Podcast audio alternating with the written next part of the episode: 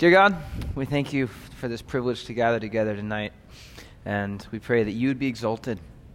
Pray that you'd open up our hearts to receive your word, that you would speak to each and every one of us, God. Help us to, uh, to just draw closer to you, to become more like Christ. Um, just, just have your way with us, God. And it's in your name we pray. Amen. Okay, so Wednesday nights.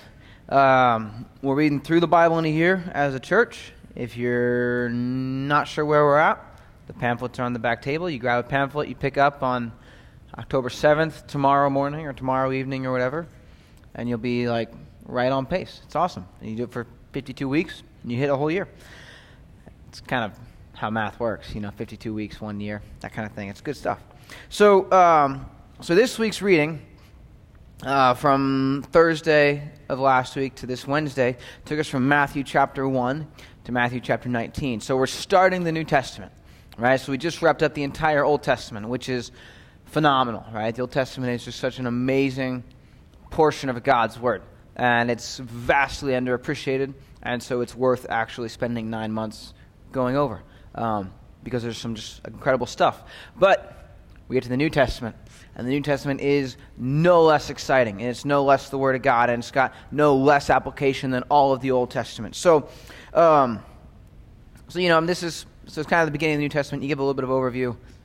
Most of you guys are probably fairly familiar with this, but it's good sometimes to remind ourselves of things we already know. So, New Testament, we're going to start off studying the person of Jesus Christ because Jesus is going to step into history, and that's what marks the beginning of the New Testament. That's what shifts all of world history from BC to AD. Or if you want to be really up and coming and progressive, you could say, well, that's where we went from C from BCE to CE. We went from before the common era to the common era. But oh, by the way, you know, that's a nice way to try and leave Jesus out of the equation. But what was that thing again that made it the common era? That's right, it was the birth of Christ, right? And so we're looking at the transition of all of world history right here, okay? And sometimes we don't appreciate that. Sometimes, you know, in history, there's these moments where it's like you're on a hallway and you turn a corner, and all of a sudden you look back and you can't really see everything you, that was behind right? And there's, there's specific pivotal moments in world history where that happens, all right? And this is one of them. Uh, the birth of Christ changes everything because all of a sudden humanity has uh, a potential answer for what's wrong with the world. And the, and the answer is uh, there's a lot wrong with the world, but there's a solution. There's a path to redemption. So that's the Gospels. Gospel is the word that means good news. So the New Testament is going to open up with four books, four gospels, four retellings of the same good news. And we're going to get it from four different perspectives. As we're going through this year, we're going to spend seven weeks just in the gospels.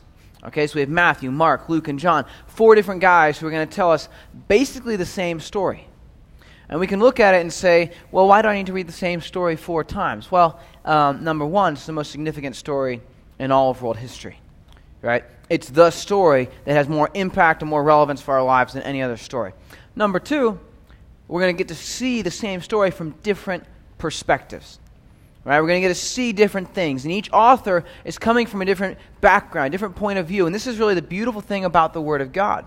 Is, you know, we talk as Christians, we understand that Jesus Christ was fully God and fully man. Right? We don't say, well, he was, it was 80 20 or 50 50. No, it was 100 100 right? Jesus was fully God, but he was fully man. Well, in the same way, the Word of God is fully written by God, but fully written by men. The Holy Spirit oversaw the entire process and gave men the right words and moved men and created an overarching narrative that doesn't contradict itself at all, even though it's written over 1,500 years in three different languages on three or four different continents. It's still telling the same story, right? So the Holy Spirit fully wrote it. But it was also written by men, men who were coming to, the, to their experiences with different backgrounds. Okay, um, I'm not a Greek scholar, which is the language that the New Testament was written in, but Paul writes in a more conversational tone. Okay, Luke uh, writes like a college professor. All right, and so there's differences, and they're going to help us see a, a better perspective. All right, so Matthew opens up the New Testament, and um, if you're kind of looking, okay, so what's the flavor? What's the taste of Matthew? All right? The summary verse for the book of Matthew is Matthew chapter 5, verse 17. You don't have to flip there if you don't want to, because we'll just be there for a second. But in Matthew 5 17, Jesus is speaking, and he says, Do not think that I came to abolish the law or the prophets. I did not come to abolish, but to fulfill. And so Matthew is giving us this perspective of Jesus Christ. And he's saying Jesus Christ is the fulfillment of the Old Testament. All right? And Jesus Christ is the one who came to complete everything that we couldn't do in the law on our own strength. The law was given by God. The Old Testament was given by God to say, if you do all these things, you'll find favor with God. And in a lot of ways, the point of the law was to prove that none of us can do all these things. Right? To prove that we cannot attain to a relationship with God by doing. Right? And so Jesus is stepping in as the fulfillment. He says, I've come to fulfill the law. He doesn't say, I came to keep the law. And this is an important point because Jesus doesn't call us to be followers of the law. He says, I'm coming to fulfill it. I'm coming to bring it to its full point of closure, and now I'm ready to initiate something new. Okay, Jesus winds up finishing the Old Testament, his life on earth, with one command, with a couple, but he sums up it all in one command, and that is love each other as I have loved you. Right? That's that's it. Right? So he took all the laws of the Old Testament. He fulfilled them all perfectly. He said, "Okay, here's the only thing you got to worry about right now. You just love each other the same way that I loved you. That's it. Right? That's and it's, it's profound and it still requires the work of the Lord because we can't do that in our own strength. But that's the summary. So Matthew is giving us kind of a, a Jewish perspective on Jesus. And he's reminding us, we're going to get a lot of prophecies in the book of Matthew. A lot of saying, hey, here's where Jesus fulfilled this part of the Old Testament. Here's where Jesus fulfilled this part. Here's where he fulfilled where he would be born, how he would be born, who he'd be born, you know, what, what genealogy he'd be born through, what he would do in the temple, these different things, how he would die. All these pieces, Matthew's reminding us, all right? Um, so that's kind of the overview of where we're at in the book of Matthew. But tonight specifically, uh, if you would, turn to Matthew chapter 16. And we're going to pick up in verse 13, and we're going to we're going to study from verse 13 to the end of the chapter, uh, provided we don't run out of time. So, in Matthew chapter 16, verse 13, it says, Now, when Jesus came into the district of Caesarea Philippi, he was asking his disciples, Who do people say that the Son of Man is? So, Jesus and his disciples are traveling around the nation, telling people about who Jesus is. So, they're at this area called Caesarea Philippi, which is actually a very pagan area a lot of idol worship, a lot of statues, you know, in all the corners. And they're walking through, and Jesus says, Hey, by the way, who do people say that I am? And it's a, it's a, it's a fair question, right? It's like, you know, you guys are, you're out and about in the community. You, you talking to a lot of people. You've kind of done your own short term thing where they all went out for a little while and then came back. Who do people say that I am? And 14 says, And they said, Some say John the Baptist, and others Elijah, but still others Jeremiah or one of the prophets. And they say, you know, there's, so the disciples say, there's kind of a, the jury's still sort of out on who you are exactly. Because some people look at you and say, man, that guy's like John the Baptist. That guy's like Elijah. That guy goes into the temple and he flips over the tables and he's okay calling the Pharisees a brood of vipers, right? And some people look at you and say, wow, he's kind of like Jeremiah, you know, like he's weeping, he's like, he's hanging out, know, he loves kids, he's like super chill and laid back, right? Which is an interesting commentary, first and foremost, on the personality of Jesus. Right? A lot of times we like to box Jesus in to, you know, the nice Jesus or the tough Jesus or the, you know, everybody wants to get Jesus in their group. And, uh, and that's a little bit dangerous. So we want to be careful. Jesus is asking this question. The disciples are giving, saying, here's what people say. Right? People are kind of lumping you into a group. There's the people who think it's cool that you you know, you told off the Pharisees. That's awesome. There's people who think it's so nice that you were, you know, nice to the kids the other day. That's so awesome. And there's all these different perspectives. And Jesus says, okay, that's great. Uh, verse 15. He said to them, But who do you say that I am? And that's a great question. That's a really important question because so often we can theorize right? Who is God? What do you think it's like? What do, you, what do you think? All these different things. What would you do if you were in power? What would you do if you were in the White House? What would you do, you know, if you had a million dollars? We love giving ourselves these theoreticals. Who do people say that I am? Okay, that's great. Now, who do you say that I am?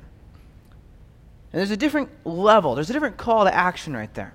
right? And sometimes, and this is important. This is if you're ever, you know, if you ever have a chance to be in a conversation with somebody where you're sharing the gospel with them, and there's all this different stuff about, you know, well, what about, you know, what about the guy like who's in the jungle somewhere who never had a chance to hear the gospel? It's okay to say, you know what, that's beside the point. What about you? You're hearing the gospel right now. What are you going to do about it? Right? I mean, it's not a bad question in and of itself, but there's a call to action. Right? And it's okay to call people to action and say, no, no, wait, wait. Do you understand who Jesus is? I'm not talking about big groups. Big groups are interesting for polls and surveys and data. Right? But who do you say that I am? What are you going to do about Jesus Christ? What are you going to do with Jesus? Because everybody has to do something with him. And so it's okay to initiate that call to action. So Jesus asked this question, and verse 16 Simon Peter answered, You're the Christ, the Son of the living God. And verse 17, and Jesus said to him, Blessed are you, Simon Barjona, because flesh and blood did not reveal this to you, but my Father who's in heaven. I also say to you that you are Peter, and upon this rock I will build my church, and the gates of Hades will not overpower it. I will give you the keys of the kingdom of heaven, and whatever you bind on earth shall have been bound in heaven, and whatever you loose on earth shall have been loosed in heaven. Then he warned the disciples that they should tell no one that he was the Christ. So, um, I try really hard not to rabbit trail when I teach. You guys may not be aware of that. But this is, um, this passage is a passage that a lot of people get hung up on because, well, depending on how you read it and depending on how you are looking at the Greek and the original language, you could try and make a case that this proves that Peter was the first pope if you have a Catholic background.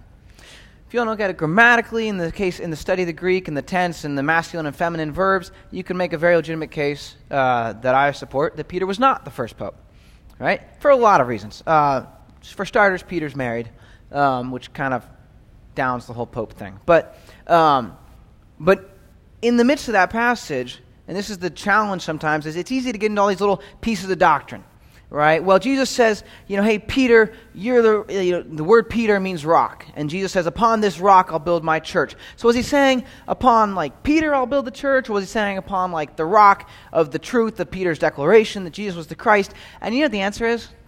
That's not the point of the text. So sometimes, and I just say this because we're reading a lot of scripture right now as a group. And so sometimes we can get into these passages where you can spend all kinds of time and brain space theorizing and figuring out and studying. But what's the point of this passage? Jesus says, Who do you say that I am? Peter says, You're the Christ, the Son of the living God. And Jesus says, Bingo. They didn't have bingo back then. He said something else. But he said, Right on. Okay? He says, You're correct. I am the Christ. I'm the Son of the living God. And you did not come to that on your own intellect, Peter. The Holy Spirit revealed that to you. All right? And I'm going to give you certain blessings because you understand this and you declare this. So don't get hung up in the minutia. If you want to have a discussion about that later on, that's great. That's a good thing to do. I'm not saying that's bad. But don't get hung up in, and miss the overall picture. Because we do this a lot, right? Like in Romans, we'll be there in a few, in like a couple months. Romans 9, 10, and 11. People spend inordinate amounts of time on a couple verses in those chapters that talk, and then try and extrapolate. Okay, well, does this mean that God created some people to go to hell and some people to go to heaven? And what does this mean about the nature of God? Do you know what Romans 9, 10, and 11 are about? They're about does God still care about the nation of Israel? And the answer is yes. That's what they're about. So as you're reading, because we're reading big chunks, okay, catch the big picture of what the Word of God is saying. Don't just don't get absorbed in the minutia, okay? There's I'm not saying it's always bad, but don't miss the big point. Jesus says, Who do you say that I am? And Peter says, You're the Christ, you're the Son of the living God. And Jesus says, Exactly. So, Peter got it right. Which then begs the question what do each one of us say that Jesus is? Who do each one of us say that Jesus is? Right? Because we all have a different idea culturally, right? Everybody has this idea of who Jesus is. You know, he's, he's your friend, or he's your buddy, or he's the guy in your pocket, or he's your king, or he's kind of the tyrant, or he's the, you know, he's the cop who's going to watch you. So, like, who is he? Right? Who do you say that Jesus is? Right? Because I can stand up here and teach, but if I don't know for myself who Jesus is, then everything I'm saying is, is totally worthless. Right? And we can all we can all theorize all day long. We can do religion all day long. But until we can answer that question with a distinct answer, nothing else really matters at all. It doesn't matter how good your doctrine is, it doesn't matter how bad your doctrine is. If you don't understand and can if you're not able to give a clear articulate answer for who is Jesus, then don't go any further than that. Stop right there until you get that figured out. Okay? You're given the answers to the test right here. Who is Jesus? He's the Christ. He's the Son of the living God. Christ is not a name, it's a title. He's the King. He's the Savior. He's the Redeemer. He's the one who pulls us from our sin and redeems us so that we can stand in the presence of God. Right? That's who Jesus is. Now, we're going to keep going on. Remember, Peter just got it right, which is pretty stellar, right? Like, if you're walking with Jesus and Jesus asks you a question and you give the answer and he says, You got it right, you got it right because the Holy Spirit was speaking through you. Like, you know, like that's Holy Spirit level stuff. That's that's kind of cool, right? Like Jesus, you know, getting complimented by Jesus Christ would be kind of pretty awesome, right? So we go on though, verse 21. From that time, Jesus began to show his disciples that he must go to Jerusalem and suffer many things from the elders and chief priests and scribes and be killed and be raised up on the third day. Jesus says, okay, now you guys understand I'm the Christ. So now let me explain a little bit and broaden your vision of what it means that I'm the Christ. I'm going to die as the sacrifice for your sins. Okay, there's this point in time in which he's, he's revealing bits and pieces, right? And verse 22, Peter took him aside and began to rebuke him and saying, God forbid it, Lord. This shall never happen to you. So, well, we'll keep reading. But he turned, he being Jesus, and said to Peter, Get behind me, Satan. You are a stumbling block to me, for you are not setting your mind on God's interest, but man's. So, in less than 10 verses, Peter goes from having Jesus say, You know, you're blessed and you're going to receive keys to the kingdom of heaven, to being told, to being called Satan, to being told, You are a stumbling block, block to God Himself which is a pretty uh, intense rebuke, right? Like, I've, I've never been rebuked to that level before. That's pretty intense, right? But what's, what just happened? Okay, what just, I mean, like, what just happened? Okay, because you look at those, and those are two completely opposite statements from Jesus. How does a guy go from getting told, Blessed are you, the Holy Spirit is speaking through you, to being called Satan? Well, the answer is Peter gets the answer right. He gets the answer right. Okay? But as he's living out his understanding of this answer, what Peter's really trying to do is have a Jesus that performs according to his expectations. Right? Peter's saying, you know what? You're the Christ. You're the Son of the living God. That's awesome. I am so ready to worship you and follow you wherever you go, as long as it means you get rid of the Romans right? Peter is standing here saying, You're the Christ. You're the Son of the living God. I am good with that as long as it lines up with my expectations. And Jesus says, I have no interest in your expectations. None whatsoever. Because you are not God and I am. So let's do this my way, Peter. Right?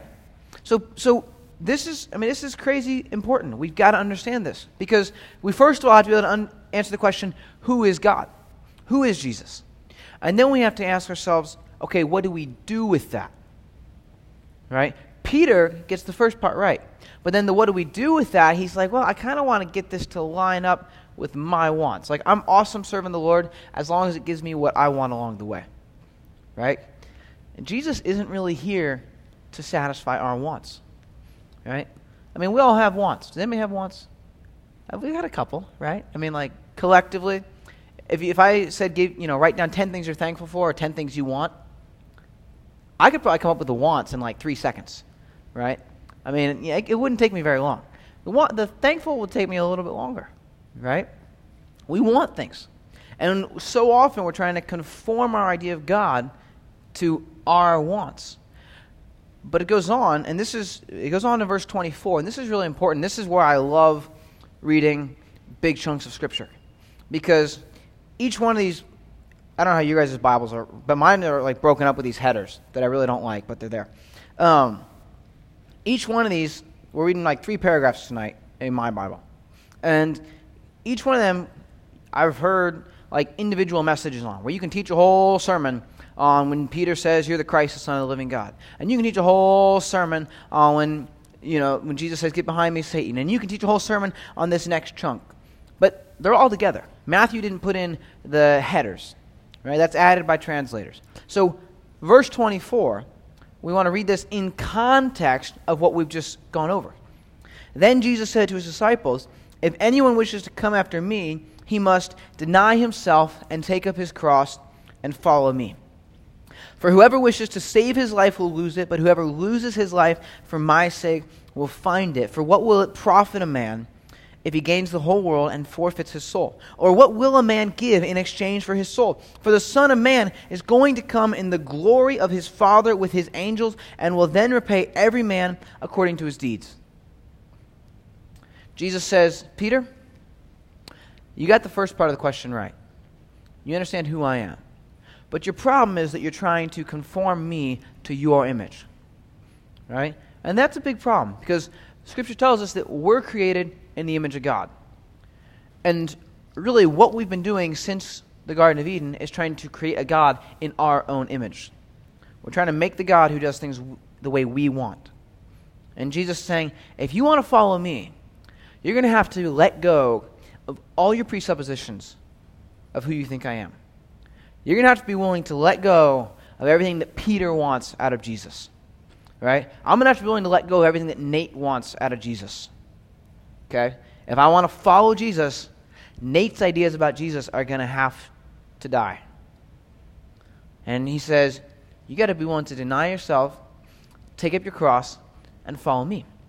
You let your things fall aside, you let them die. You pick up what I'm giving you, and you go with that. That's what Jesus is saying to Peter. He's saying, You know what? You got the first part right, you got the second part wrong. Way. So I'm giving you the, you know, Jesus gives us the answers to the test, right? And then he invites us to take the test, to live the test. He says, okay, here's what you do you deny yourself, you take up your cross, you follow me. So if we want to experience the power of God transforming our lives, right? If we want to experience when he says the Son of Man is going to come in the glory of his Father with his angels, that's going to be pretty intense. I don't know exactly what that's going to look like, but I expect it to be very intense. Right? The glory of God. Right? And oh, by the way, the angels will be there too. Right? That's going to be pretty significant. I would like to, when I see that, I want it to be like, whoa, this is way more glorious than I ever pictured. I want it to be, whoa, this is so much more than I could have imagined. I don't want it to be, whoa, I was playing the wrong game for a long time. Right? I don't want it to be, wow, the Nate show was all of a sudden not very significant. I want it to be, the Nate show died a long time ago. Right? I mean, that's, that's what Jesus is inviting Peter to. That's what he's inviting me to. That's what he's inviting all of us to. He's saying, okay, look, here's the deal. There's the truth of who God is. Right? That's verse 16. You're the Christ, you're the Son of the living God. Truth, every statement of truth demands an action, it demands a response. Right? If I say, you are a liar, well, then you either are or you aren't. You're either going to say you're right or you're wrong. You're gonna, you, it's going to initiate something. You can't just drop the statement and walk away. If you say Jesus is the Christ, then that forces a response. You have to do something with that. Right? You got to say, yes, he is, or no, he isn't, or I haven't made up my mind yet. Well, if you haven't made up your mind, make up your mind. If you think he's not, you're wrong. If you think he's right, if you think that statement's right, then what are you going to do about it? Right? What are we going to do about it? If that statement is true, it demands a response, but it demands the appropriate response. It demands that we don't do what Peter tries to do, which is say, uh, hey, God, let's uh, kind of get this all lined up. Let's get the shells in a row. Here we go. Boom. It demands instead that we say, okay, God, I want to deny myself. I want to take up my cross, and I want to follow you. and that is one of those, that's, it's an element, it's, you know, in some ways it's very simple. But you can spend your whole life unpacking it because the flesh is deep, right? Like our humanity runs way deep in us. And you're, we're going to always have that opportunity, that invitation from the Lord. Hey, would you like to de- deny yourself right now?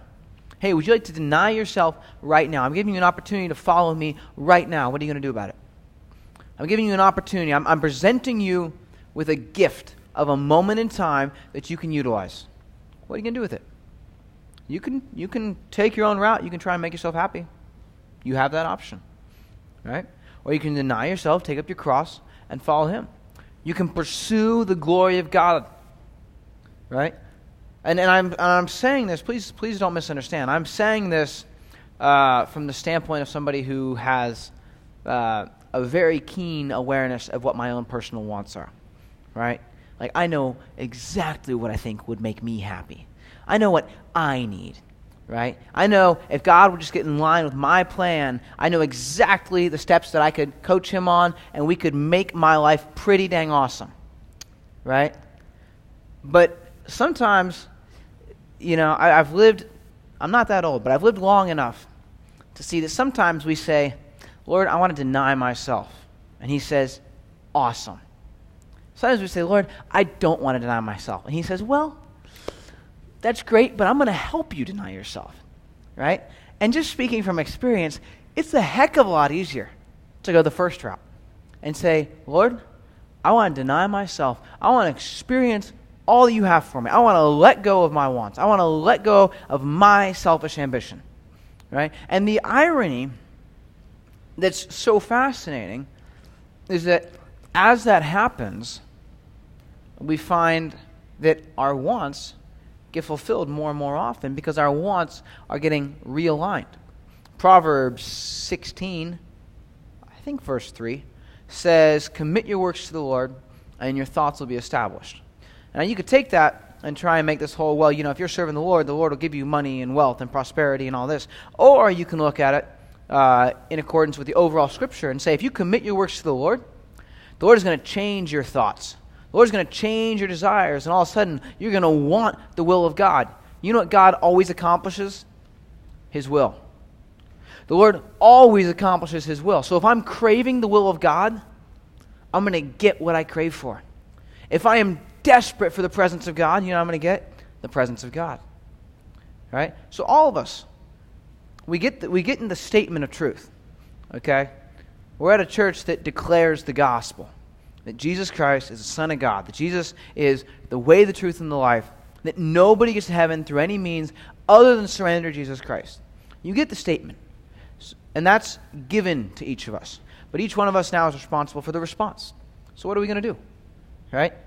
And that's each one of us has to decide that in the integrity of our own hearts. I, nobody can make somebody have the right response. But it's a glorious invitation right?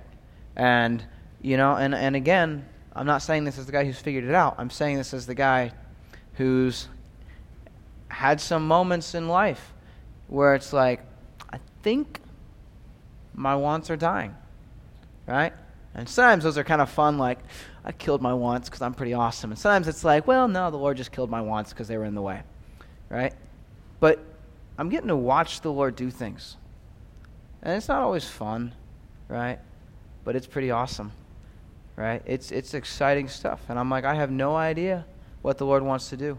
I have no idea what the, what the long term vision is, but what the heck, right? I know the guy who wrote the beginning of the book and the end of the book. So he's going to accomplish his will.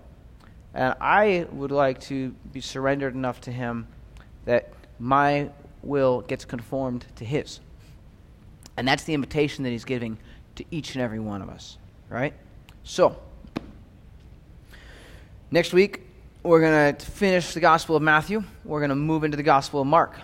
I like Mark. Mark writes like I talk, right? Everything's fast paced. Mark is moving, he's got a mission, he's ready to go. So, when you're reading Mark, watch what happens. It's going to move fast, all right? You're reading Matthew, watch the fulfillment of the Old Testament. We just spent a year studying we just spent nine months, sorry, studying the Old Testament, As we're reading the last few chapters in Matthew, we're getting to watch the fulfillment of that, right? So keep your eyes open. Keep looking. Watch what the Word of God has to say because He wants to say something to each and every one of us, right? So, Lord, we pray that you'd speak to us. You'd just help, help your truth to go deep into our hearts. I pray that you would transform us from the inside out, that we would be willing to deny ourselves and take up our cross and follow after you. God, we want to be people who are hungry for your presence, hungry for your glory, hungry for your word, hungry for your spirit. God, we want more of you. We thank you that, that you have promised us to give living water to each and every one of us who is thirsty. You're offering to give your Holy Spirit to everyone who asks. So we're asking, God. We're asking that you would fill us up to overflowing. Just pour through our lives, God. Move in our midst. Have your way with us. And we just ask all of this in the name of Jesus Christ, the Son of the living God. Amen.